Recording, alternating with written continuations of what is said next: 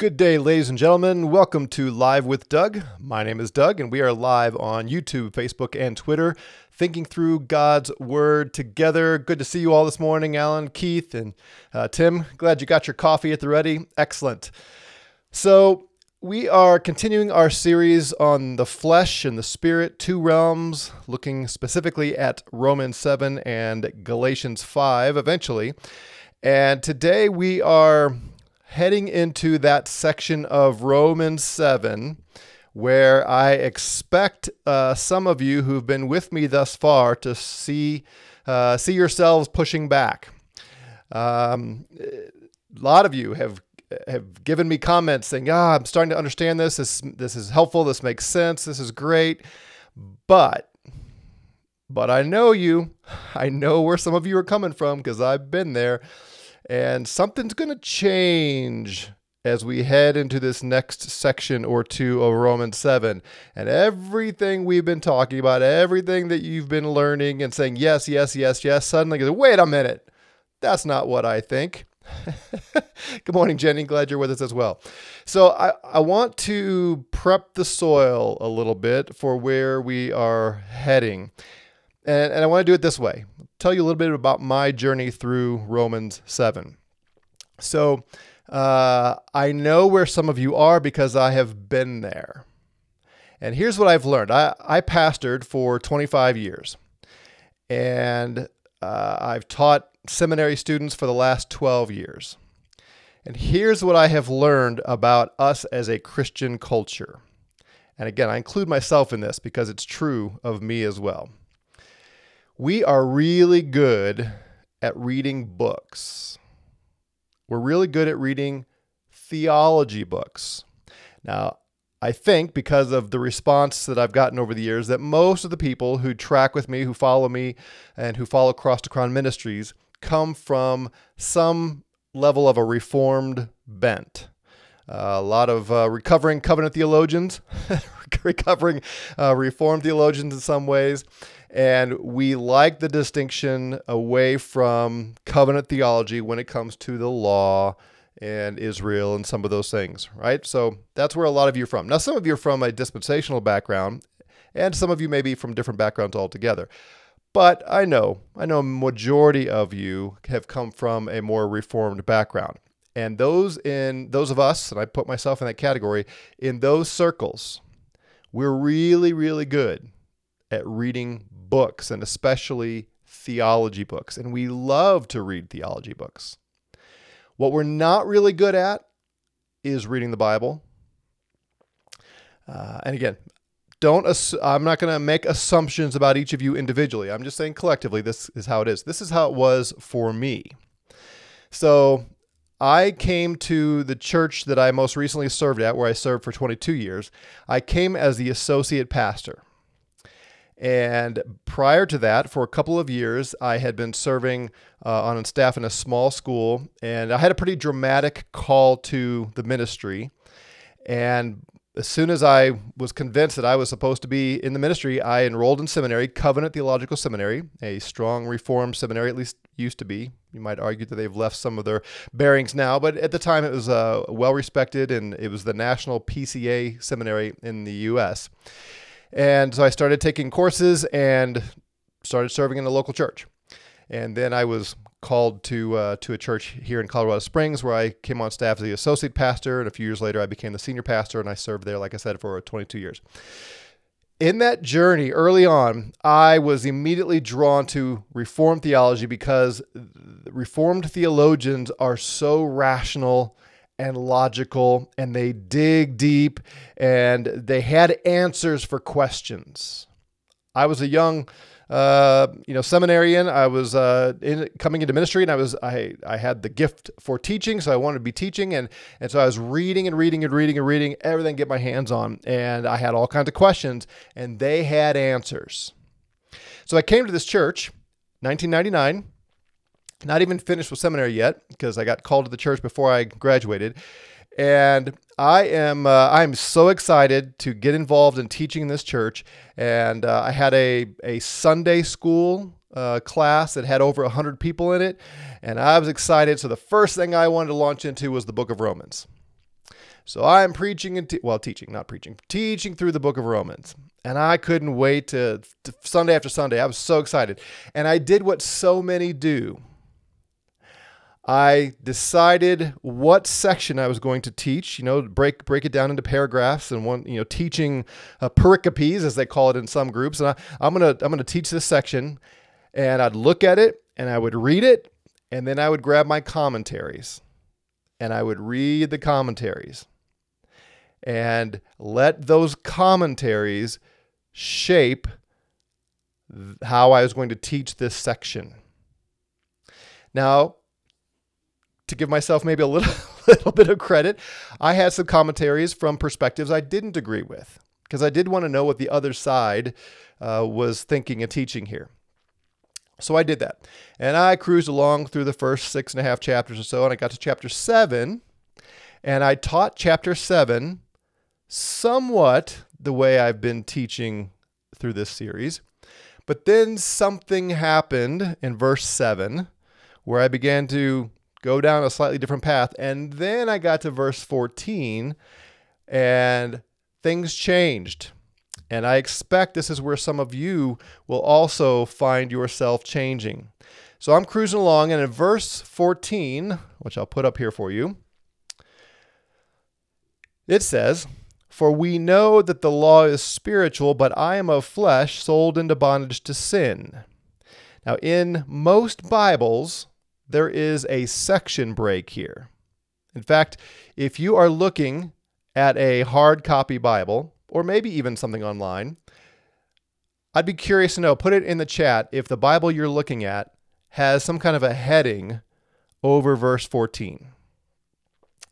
What most people do is they, if they're teaching, if they're studying, they come to the end of 13 and say, okay, that's the end of a section. And this is especially true for preachers. They look at, you know, verse 13 ending a section. Next Sunday, we're going to pick up in verse 14. When we do that, we tend to disassociate this new section with much of what came before. So, verse 14 looks like a new section. And here's how the traditional Reformed view handles this. This is how I handle this.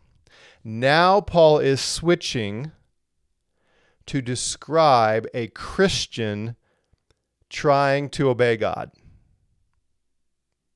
My guess is some of you, if not most of you, have looked at chapter 7, verses 14 and following that way. And what you do, and I did, that's where I was. And what I did is I allowed things that I was hearing theologically to drive my interpretation of this section. And here's how it goes The law is spiritual, it's a good thing. I'm of flesh, sold into bondage to sin. For what I'm doing, I don't understand. I'm not practicing what I would like to do, but I'm doing the very thing I hate. Now, I told you at the very beginning of this study, I said some of you are not going to like what I say, and you're going to push back. And you're going to do it for two reasons. Number one, you've been taught something different. And number two, this section resonates so much with your experience that you're going to feel like I am ripping your heart out. You're going to, if I teach something different from your experience, you're going to feel like I am removing from you this thing that is so close to you because you have gone through existentially something so perfectly described here by Paul. And as we get closer to verse 14 and following, you're going to say, "Yeah, but but but but but I know what this is like." And this is this is your this is your battle. This is what you've been through. I'm practicing what I would I'm not practicing what I would like to do. I want to please God, but I'm not doing it. I'm doing the very thing I hate. I look at this battle and I, I, think I brought this up before, but it, I've I've worked with so many guys in pornography. This this comes straight to mind as I think about that. But this could be any. It could be uh, struggle not to drink too much alcohol. It could be uh, losing patience with your kids. Could be speaking disrespectfully to your husband. Whatever. I don't want to do that. I hate the fact that I did that, but I find myself doing it. The very thing I do not want to do, yelling at my kids, throwing a fit, getting upset, whatever. I do. I agree with the law, confessing that it's good. And what some people do with this is they either reduce the law to the Ten Commandments, if you're in the Reformed camp, or in other camps tend to say this must be the law of Christ, as though Paul has shifted gears somewhere along here. I'm just going to tell you there is no way exegetically to take this law a different way than Paul has been speaking thus far. It just doesn't work. All of the indicators in the section would indicate the law here means the same thing that he meant by it earlier. This is the law of Moses. But I'm going to hold off on that. I just I just want to put that out there. But we we tend to think, oh, I, I agree the law is good. I, I want to please God, but I'm doing the thing I don't want to do. So no longer is it me, but it's sin that dwells in me. I know that nothing good dwells in, me, in that that is in my flesh, so I still have this fleshly body, but the willing is present, but the doing of the good is not. And here's where our theology trumps exegesis. Here's where what we have been taught overrules what the text actually says. Some of you have been taught this doctrine of total depravity and you've been taught that it is impossible for an unregenerate person to have any good thoughts whatsoever. That the unregenerate person does not want to please God in any way, in any sense. They are spiritually dead and they have no desires whatsoever to ever serve God. That's what you've been taught.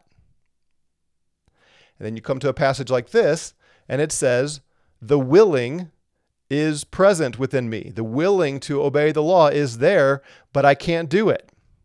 And so your theology says this has to be a believer because he wants to do good. Going on, the good I want, same thing. This has to be a believer because he says the good I want to do. But I practice the very evil thing I do not want. But if I'm the one doing the thing I do not want, I'm no longer the one doing it, but sin who dwells in me. I find then the principle that evil is present in me, the one who wants to do good. I joyfully concur with the law of God in the inner man. And again, your theology screams at you this cannot be an unbeliever because an unbeliever doesn't joyfully concur with the law. I taught this with all the passion I could muster that way. I walked through and said, here's theologically what we know. Man is depraved. Man is unregenerate. He has lost every inclination of his heart, his only evil continually. Genesis 6. Therefore, this man in this text has to be a believer. And then it resonates so well with our experience because I'm guessing every one of us can go back, at least at some point in your Christian life, and say, Yeah, I did some things I really hated, and I had this battle raging within me. Paul just seems like he's explaining it so well. This has to be a believer. Because I think I was a believer when I was going through that. Paul's describing it that has to be the case. I'm going to try with everything I can muster to show you that is not what Paul's doing here. The language just won't allow it. Here, I have to ask you the question Are you a better theologian than God? We must not allow the writings of men to overrule what the scripture is teaching. I've warned you, I've warned you in many of these lessons. Systematic theology, where we put together our doctrines and we, we, we build them up and we commit ourselves to these doctrines.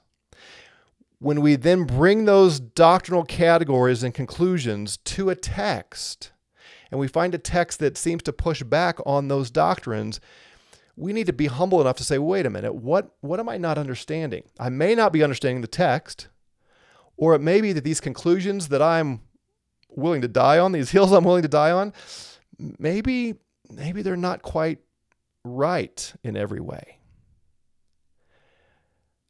I was very humbled. So uh, I was uh, I was preaching or I was teaching through this back in '99, 2000. And I walked through Romans 14, uh, Romans 7 here, verses 14 and following, and I made the switch to now this is Paul describing himself as a believer. And I had all the conviction I could muster, and I had all the rationale because I was reading all these theo- uh, theology books and commentaries, and they were giving me all the responses to the questions that come from the other side. And it was later on, the more I uh, learned Greek. Now, I studied Greek in seminary, but you know, when you graduate seminary, you think you know everything about Greek, but you realize now later, like, no, I didn't know.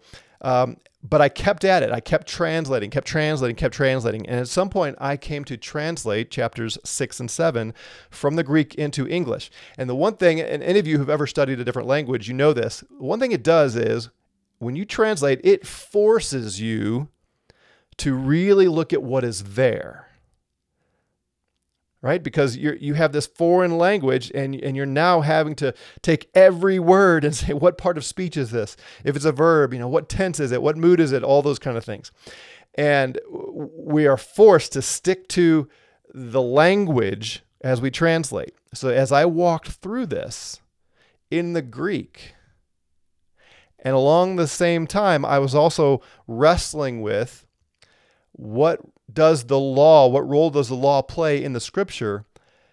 It hit me like a ton of bricks. I, I will never forget the exact experience of coming to grips with what Paul was saying here. And I had to go to my senior pastor, the senior pastor at the time. He had what I would now say is the correct view of Romans 7. And he allowed me to teach differently, but you know, we debated back and forth. And I probably in my pride, I think it's true in my pride, I didn't give him a fair hearing uh, because I was so convinced. And I had all these books that told me another way. And I remember having to walk into his office, head low, slumping, saying, Dwight, you were right about Romans 7. I was wrong. We are not very good at reading the Bible. So let me let me kind of prep for where we're going the next few days when we get to verse 7, which is where we, we're going to pick up today, but I, I wanted to kind of give this as an overview. When we get to verse 7, he starts using the first person, I. I. And we want to interpret that as autobiographical, right? I would not have come to know sin. I would not have known sin. I was once alive apart from the law. Sin taken an opportunity, it killed me. And we read all this and we think Paul's clearly giving his personal autobiographical experience.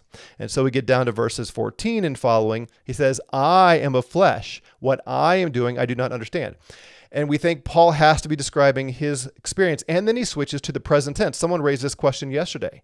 Uh, Paul's using present tense. And so I am now doing this. We interpret that as though he must be talking about his present day experience. So here we have the Apostle Paul writing to the Roman church this apostle who's going out and preaching and teaching and, and calling people to faith and instructing them, we have that apostle present day for him saying, I am of flesh.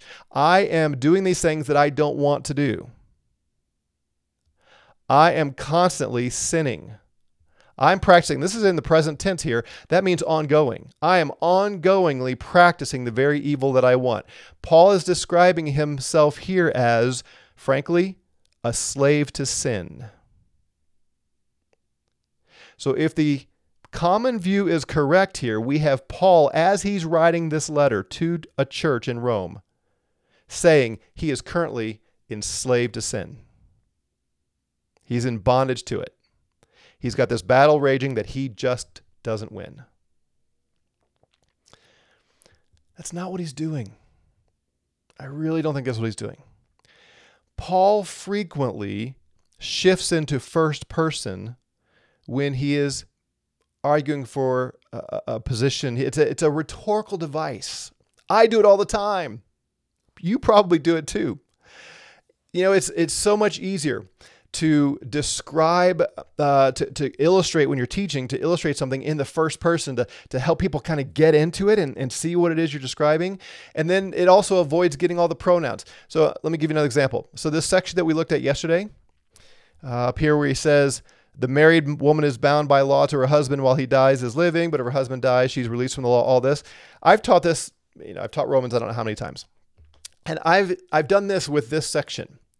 Just because we get kind of lost and, and caught up in the in the illustration at times. So I've I've used first person with me and my wife. And I've said something like this.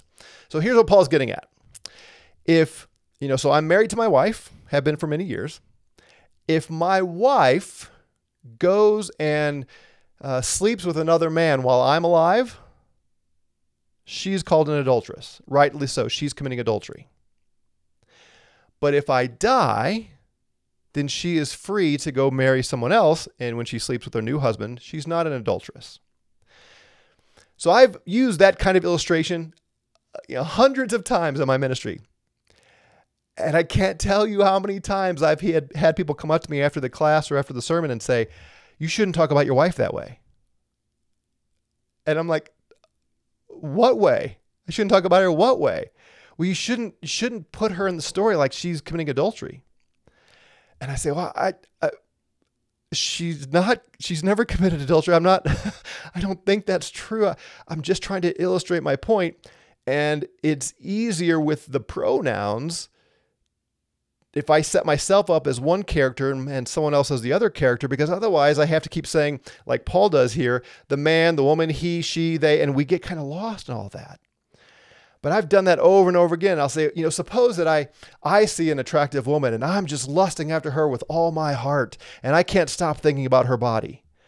And I've had people come up to me after that kind of thing and say, uh, you know, that kind of causes me to stumble and it, it hurts my heart. It, it makes me wonder to think my, my pastor has those kind of thoughts about somebody. And I say, oh, I wasn't describing an actual experience for me. I'm trying to help you understand the point we're just we, we sometimes just get so simplistic in our thinking that we, we're not good at categorizing these things. Let me show you how paul does this even earlier in romans okay? In chapter 3 now this gets kind of thick so I, i'm not going to take the time today to walk through the points he's making at least not in depth but i want you to see what he's doing with his pronouns to uh, make his point. So at the beginning of chapter 3 verse 1 he asked this question that somebody else might ask in light of what he just said. He said, you know, the person who's a Jew outwardly is not the true Jew and all that. So he asked the question then what advantage has the Jew or what is the benefit of circumcision? Well, his response is it's great in every respect. First of all, that they were entrusted with the oracles of God. Now, catch this. Who's he talking about here?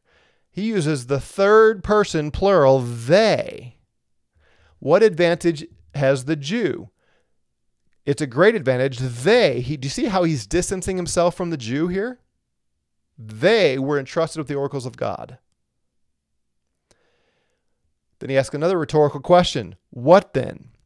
If some did not believe, their unbelief will not nullify the faithfulness of God, will it? What he's saying there is some of those Jews in the past didn't believe God and therefore didn't obey him, does that mean God will be unfaithful? No, God will be faithful. And what he'll be faithful to is to bring the curses of the covenant. That's what he's getting at. May it never be. Of course, God will be faithful. Rather, let God be found true, though every man be a liar. And he quotes here uh, from the Old Testament. But if our unrighteousness. Now he's bringing it, now he's using we. So he went from they to we. If our unrighteousness, we Jews, he's, he's including himself with the Jews now. If our unrighteousness demonstrates the righteousness of God, what shall we say? The God who inflicts wrath is not unrighteous, is he? Of course not. He says, I'm speaking in human terms. I'm using a human analogy. I'm, I'm, I'm trying to communicate with you in, in things that you can understand here humanly. May it never be, for otherwise, how will God judge the world? Now, you, you may be getting lost in all the weeds here, and that's okay. I'm, again, I'm not really trying to unpack this section. I'm trying to help you see his rhetorical device. Now he says, But if through my lie the truth of God abounded to his glory, why am I also still being judged as a sinner? Paul is not actually talking about himself he's taking on the questioner role. He's putting himself in the first person of someone who might be asking this question. And he's saying, in light of what I just said, so if my lie causes God's glory to abound, why am I still judged as a sinner? This is kind of like what he does in chapter 6 Should we continue in sin that grace may abound? My lie, I tell a lie, and God's glory abounds through my lie, then God shouldn't call me a sinner because my sin is allowing God to manifest his glory. Now, Paul's not actually saying he is doing this, that he's a liar, but he's taking on the first person to help you get into the skin of someone who might ask this question. Verse 8, and why not say, as we are slanderously reported, and as some claim that we say, you see, he's saying, I'm not saying this. He wants to make, make it clear he's not saying. In fact, it's slander if someone charges him with saying this. But he's still using the first person to illustrate his point. Why not say, let us do evil that good may come? And then he just gives a very terse response their condemnation is just. Are you, are, are you following me? I hope you're seeing. Paul here is not claiming to be this sinner, but he's adopting the language as though he is the sinner to help make the point.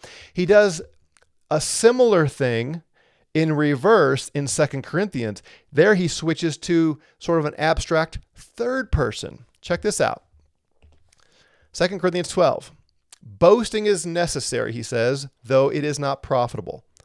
But I will go on to visions and revelations of the Lord. I know a man, he says.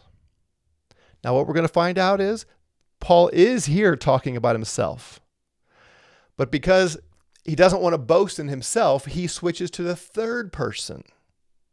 I know a man, I know a guy, he says, in Christ, who 14 years ago, whether in body I do not know, or out of the body I do not know, God knows, such a man was caught up to the third heaven. Okay, so in Jewish categories, that is the place where God Himself dwells. And I know how such a man, whether in body or apart from body, I do not know, God knows. I know how such a man was caught up into paradise and heard inexpressible words, which a man is not permitted to speak. Hold on, I'm having a slight technical glitch here on my end. Let me finish that. Okay. Thank you. He was caught into paradise and heard inexpressible words which a man is not permitted to speak. On behalf of sp- such a man, I will not boast. I'm not going to boast in that man. I'm sorry, I got that backwards. On behalf of such a man, I will boast. That man who was taken to third heaven, I will boast into him. But on my own behalf, I will not boast, except in regard to my weaknesses. For if I do wish to boast, I will not be foolish for I will be speaking the truth. For I refrain from this so that no one will credit me with more than he sees in me or hears in me. Now he's saying, Look, this really is me. I'm talking about that man, but I don't want to be guilty of boasting. And now he brings it back home to himself. Because of the surpassing greatness of the revelations, for this reason, to keep me from exalting myself, there was given me a thorn in the flesh. Now we can talk about sometime what that thorn in the flesh is, or you, um, anyway. The point is, Paul here as a rhetorical device, as a as a way to illustrate his point and separate from the boasting, because he, he says it's a fool. I don't want to be boasting, it's foolish. I know a guy, but he's really talking about himself. So the point is, when we get into Romans 7, starting in verse 7, and he goes through all this I language. I would not have come to know sin except through the law. Sin taking opportunity uh, produced coveting in me. I was once alive apart from the law, and so on down to verse uh, 14. I am of flesh. What I am doing, I do not understand. That is not to be taken autobiographically present day for Paul. It's not what he's doing. What he's doing is he is driving home the point of what it was like for a Jew under the law who tried to keep the law, and he was a slave to sin. All the way through the rest of chapter 7, even verse 14 and 15 and 16 and 17. That is Paul, the Jew, proving the point, explaining existentially what it was like to be under the law. Remember, Paul has said The law came in to increase sin. How did it do that? That's verses 7 through 12. Paul said, the Jew in verse 6, chapter 6, verse 14, the Jew under the law was a slave to sin. What did that look like? What was it? What was the experience of a Jew as a slave to sin? That's chapter 7, verses 14 through 19, maybe 20. That's how you need to read 7. So, in preparation for tomorrow, I want to encourage you read 7 7 through the end of the chapter and set aside your theological presuppositions about total depravity and all that and read it as a Jew enslaved to the sin, mean, enslaved to the law. No, sorry, enslaved to sin under the law, where the law increases your sin and the law makes you a slave to sin, and it will make perfect sense. All right, I see a few uh, comments here, so let me uh, back up and see what you had to say.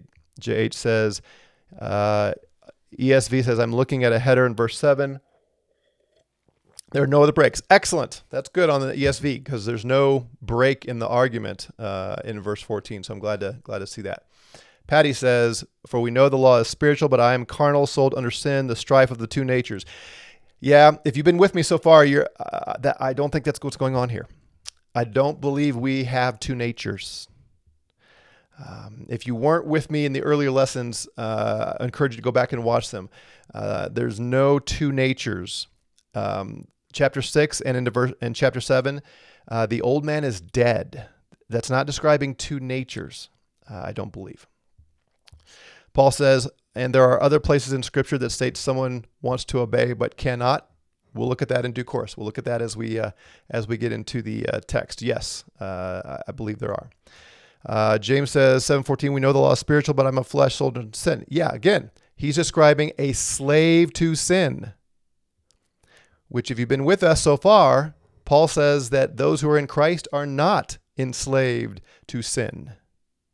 They're not. So Paul can't be talking about a Christian in verse 14.